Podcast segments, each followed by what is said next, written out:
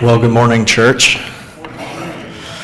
So, the last time I was up here speaking, we spoke about division in the church, which was fun, but we made it through it. And so, I'm excited to come back this week and we get to talk about unity, uh, which is exciting. Uh, and now, as I talked about last time, uh, unity in the church has been something that's been hard to achieve. Uh, in fact, if we look at the history of the church, you know, our church specifically is part of something called the Restoration Movement. Now, this took place over 200 years ago now. Um, but one of the large purposes of this movement was to try and gain unity within the church as a whole. Now, there were some great things accomplished through this movement, but unfortunately, they were not able to achieve unity. And in fact, because, based off this movement and some different things that happened and church splits, uh, we actually have dozens of more denominations now than we previously did. Um, but their intent was there, but dealing with humans as we are, um, that means we're also dealing with imperfection. And that makes unity difficult. But what we see in Scripture and what we'll be looking at today is, is that there is a great importance given to it. And so I think it's something worth continuing to strive towards that we can be as unified as possible. Um, and so we'll be looking at this idea of how do we do that this morning. But so to start off, I want to talk about something that I enjoy, uh, and that's basketball. I, I enjoy basketball, I enjoy playing basketball. Uh, the last couple of years, I've had the, the privilege to help coach basketball over at the Whiting School. Um, but over the last several years, I, have kind of had a frustration with, with the NBA. And this frustration has become their focus on the three point shot.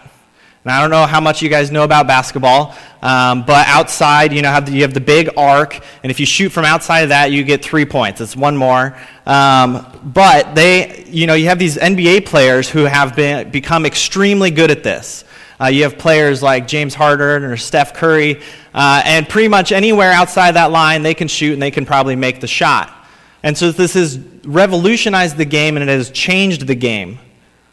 But here, here's the frustration as a guy who coaches high school basketball, you don't have players who can do that.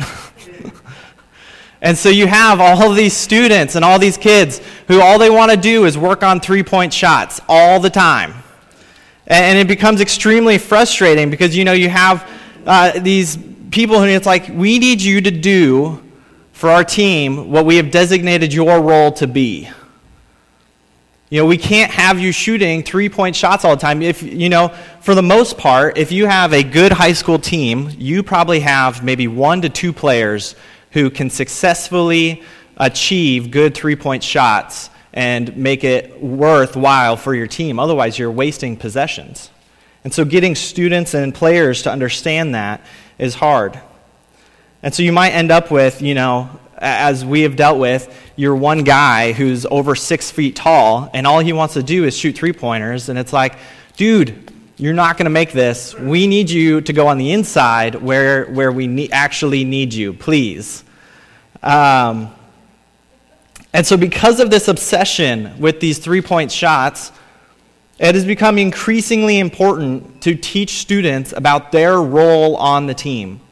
Like, hey, we have you playing a position for a reason. Not everyone's role is to shoot three pointers. I know for me, when I played in high school, I had to learn I am not the big guy dominating by the hoop. I know that surprises you, but that wasn't my role. Now, there are certain skills and certain lessons that I've learned because of sports. And I think one of the most important ones is this, is this idea of knowing uh, what your role is on a team. Now, this comes into play in a lot of different areas in life.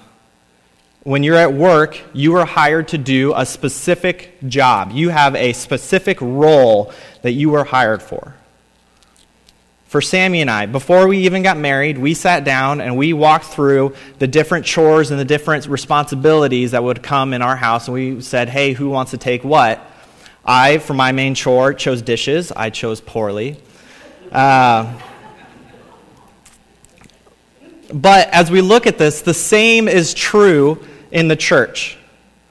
There are different roles, and it's through people understanding their role in the church that we are able to find unity.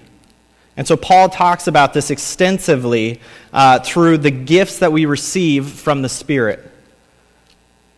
Now, I don't know about if you've ever thought about this when it comes to the gifts of the Spirit, but have you ever thought about how cool that is? God has empowered us for the task of ministry. He's literally given us supernatural abilities to accomplish the mission that He has given us. And so I feel like at times we kind of gloss over this fact because, you know, it's not like God gave us these comic book level powers like flight or invisibility, you know, or things like that. But we need to understand that these gifts that He has given us are special. And so before I spoil too much, uh, let's get into the scripture for this morning. And so if you would, you can turn to 1 Corinthians, and we'll be in chapter 12. 1 Corinthians chapter 12, and we'll be starting in verse 12. So I'll give you a moment to turn there.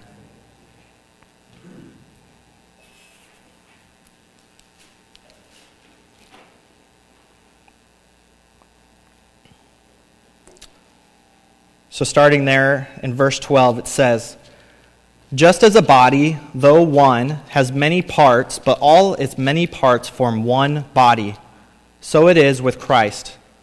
For we were all baptized by one Spirit so as to form one body. Whether Jews or Gentiles, slave or free, we were all given one Spirit to drink. Even so, the body is not made up of one part, but of many. Now, if the foot should say, I because I am not a hand, I do not belong to the body. It would not for that reason stop being a part of the body. And if the ear should say, Because I am not an eye, I do not belong to the body, it would not for that reason stop being a part of the body. If the whole body were an eye, where would the sense of hearing be? And if the whole body were an ear, where would the sense of smell be? But in fact, God has placed the parts in the body, every one of them, just as he wanted them to be. If they were all one part, where would the body be?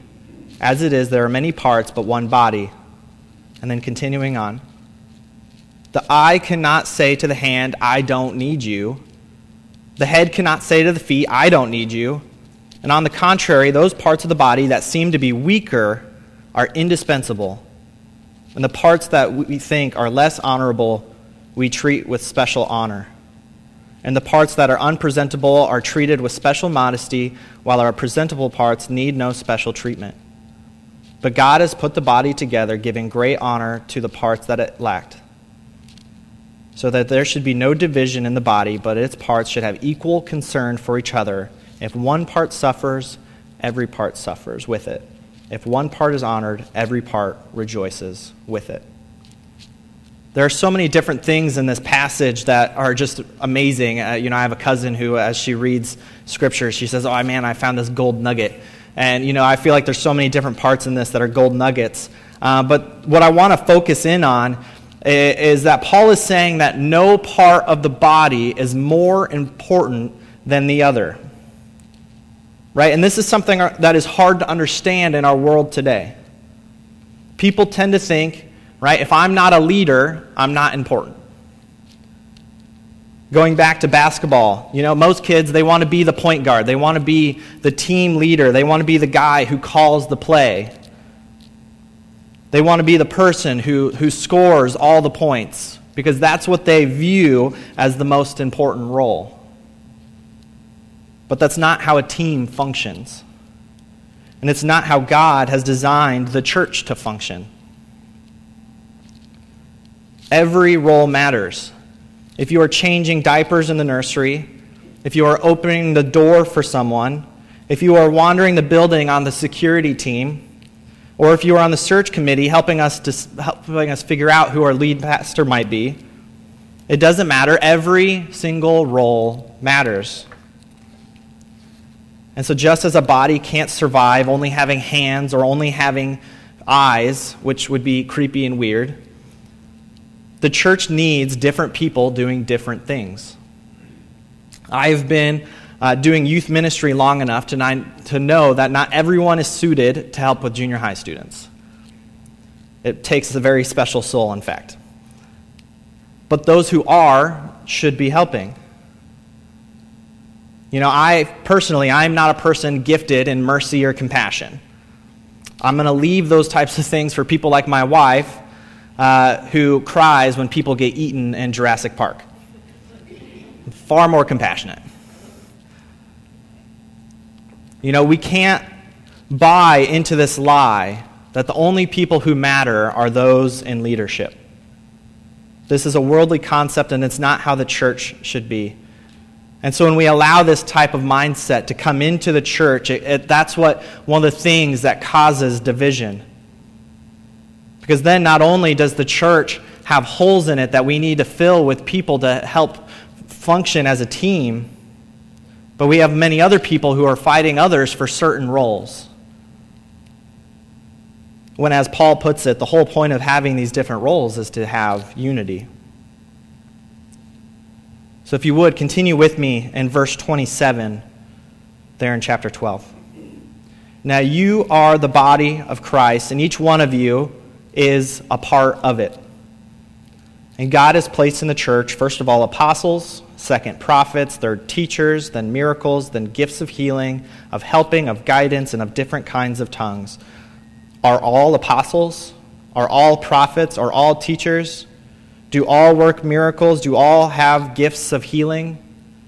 Do all speak in tongues? Do all interpret? Now eagerly desire the greater gifts.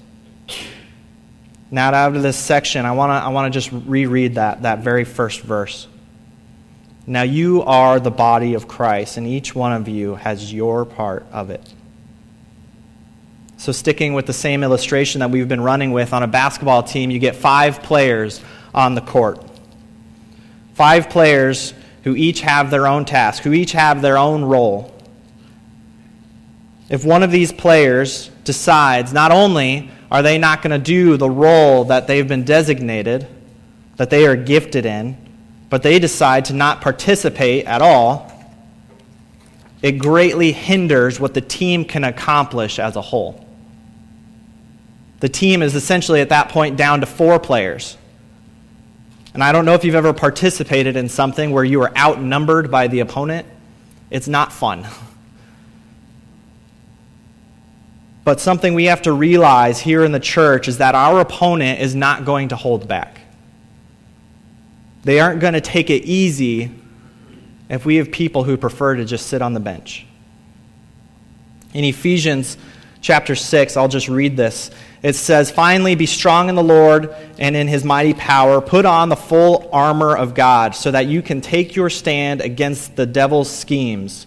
For our struggle is not against flesh and blood, but against the rulers, against the authorities, against the powers of this dark world, and against the spiritual forces of evil in the heavenly realms. Right? We aren't unifying as a church to take on something worldly.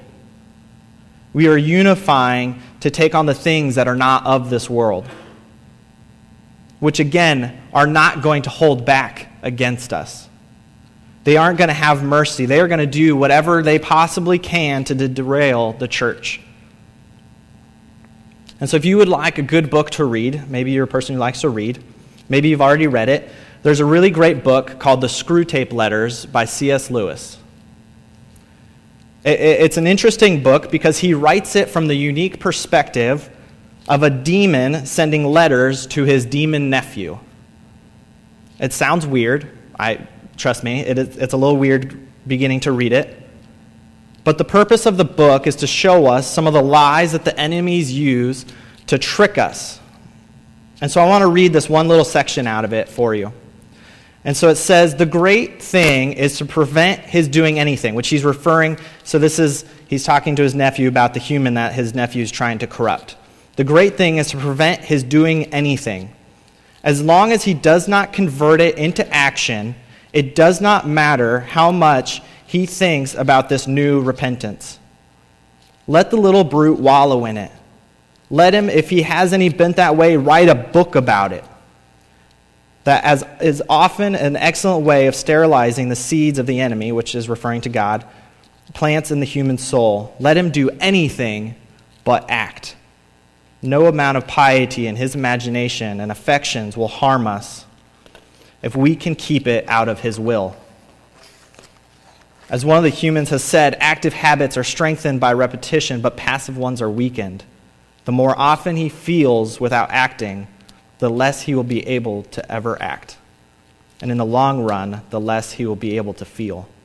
And so, that last part, just one more time, because that's the important part here. The more often he feels without acting, the less he will ever be able to act. And in the long run, the less he will be, ever be able to feel.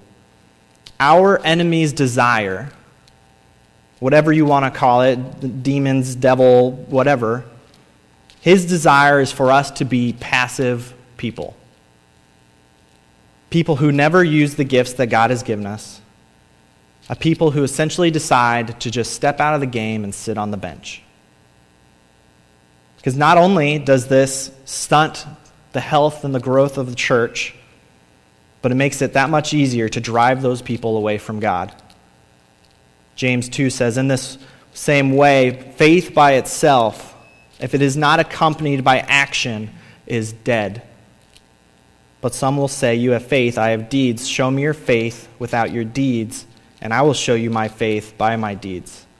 You believe that there is one God, good. Even the demons believe that and shudder. If we want to be a unified church, then it takes every single person to get off the bench and to use their gifts to help further the kingdom of God. This is how we gain momentum. This is how we push back our enemy, who is relentless in their desire to destroy us. Not only is this beneficial as a whole, but our participation in the body of Jesus strengthens our own personal faith as well. So, if you would, we'll continue in our in our First Corinthians jog this morning. I know there's a lot of scripture, um, but we're going to jump over to chapter 14. If you jump over with me to chapter 14, um, we will come back to chapter 13 in a couple weeks. Um, but for now, the chapter 14 is speaking about similar things. Paul again is talking about gifts, and there's something important here that we need to see.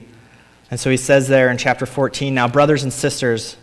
If I come to you and speak in tongues, what good will it be to you unless I bring some revelation or knowledge or prophecy or word of instruction? Even in the case of lifeless things that make sounds, such as a pipe or a harp, how will anyone know what tune is being played unless there's a distinction in the notes? Again, if the trumpet does not sound a clear call or will get ready for battle, so it is with you. Unless you speak intelligible words with your tongue, how will anyone know what you are saying? And so as I was reading this section, I was trying to think of, you know, an illustration to go along with this and you know, the only thing I could think of was a basketball one. And so we're going to continue with a theme for this morning. But maybe as you've watched a basketball game, or maybe you haven't, but at times you find these people, uh, these players, who are really good at dribbling. You know, I, I'm glad that Ethan is here this morning, because I'll pick on him a little bit. Uh, you know, Ethan is an, a, a great dribbler. He can do incredible things with the ball. But at times, there are players who what they do sit there and dribble. And they dribble and they dribble and they dribble. And as a coach, you stand there and you say, What are you doing? Please accomplish something. You know, yes, it looks cool. Yes, you know, that is a cool skill. But you are accomplishing nothing for the team. Take it towards the hoop, pass the ball, do something. But standing there and dribbling is accomplishing nothing for us. And as, as I read what Paul is saying here, I, I kind of get the same picture. He's saying, you know, you have amazing gifts, but if you are not using them to benefit the church, then it is accomplishing nothing. You know, here he specifically talks about speaking in tongues, which is funny because could you imagine if someone was just standing there speaking in a different language, but nobody had an idea of what they were saying? That's awesome. But you aren't doing anything to benefit the church. And so, if we are going to use our gifts, if we are going to step into play, we have to make sure that our gifts that we are using are actually going to help in the long haul. And so it's funny, nowadays we have these tests. If you want to go online, you can look up spiritual gifts tests, and you can go through this and you can find maybe some ideas of what your spiritual gifts might be. But Paul, here in these passages, doesn't say how they were able to determine what gifts people had. I'm assuming if someone randomly started speaking a different language, they had the gift of tongues. That was pretty easy. But not all are so easy to determine. But my assumption is that they were able to determine it, determine it by lots of trial and error. Which also meant that there were some honest conversations that had to happen. Right? What this means is at times we have to be able to have honest conversations with someone. As a coach, you have to do this frequently. You know, as, as I talked about in the beginning, you have that six foot guy who is smashing the ball off the backboard trying to shoot threes. It's like, hey, bud, I need you to understand something. This is not your gifting. Okay? We need you here. This is where you're gifted. This is what we need you to do. And we need to be able to have these conversations in the church as well to help people understand what their gifting is, what God has uh, called them to do. We need to be able to have conversations if we see them doing something that they are not gifted necessarily in to walk alongside them and say, hey, I think God has something else for you. And so there are a couple questions this morning that, need, that you need to be able to answer based off today's message.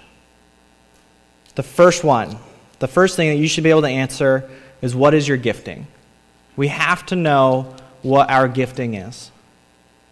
What special ability has God given us? What has He empowered what, us to do to further the kingdom of God? Now, if you've taken, we have like our growth track classes. Uh, and if you've taken that, we have a spiritual gifts test that's a part of that that might help you a little bit. Um, but if you haven't, uh, again, you can go online and look up spiritual gifts tests if you'd like to do that. But there are other ways as well because these tests haven't existed forever.